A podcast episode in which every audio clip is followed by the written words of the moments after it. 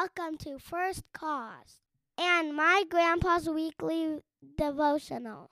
I hope it will encourage and inspire you. Thanks, Jaden. This week's devotional is entitled Spiritual Warfare. The first evidence of physical battle dates sometime between 4000 and 3500 BC from the ancient city of Hamoukar, located in modern northeastern Syria. Historians believe the Uruk of southern Mesopotamia invaded the region. Battles around the world have been fought for a long time, and their spreading evil caused God regret for even creating man. Genesis 6 6. Our passage of meditation is from Song of Songs, chapter 3, verses 7 and 8. It is Solomon's royal litter, surrounded by sixty warriors from the mighty of Israel.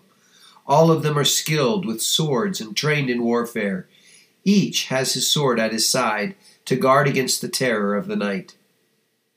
It stands to reason that Israel's wisest king would surround himself with the best warriors available. After all, that is exactly what his father did. They were trained in warfare and they stood on guard when darkness descended to ensure their ruler was always safe from any enemy. David and Solomon were unbeaten because their armies were strong. Did you know that every follower of Christ is involved in battle?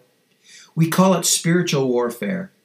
The Apostle Paul wrote to the Corinthian believers For though we live in the body, we do not wage war in an unspiritual way, since the weapons of our warfare are not worldly, but are powerful through God for the demolition of strongholds. We demolish arguments and every high minded thing that is raised up against the knowledge of God, taking every thought captive to obey Christ.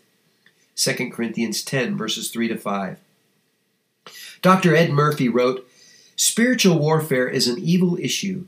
To enter into victory in spiritual warfare, the believer must rest in the fact that his salvation is totally of God. His book, The Handbook for Spiritual Warfare, should be read by every serious minded Christian.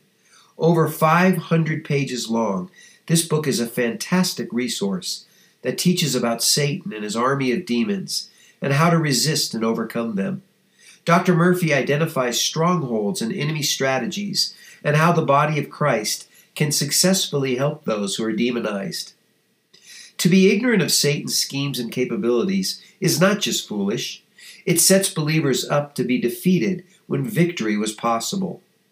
Imagine a young, zealous Christian who embarks on a mission trip alone, ignorant to the fact that the area is controlled by evil spirits.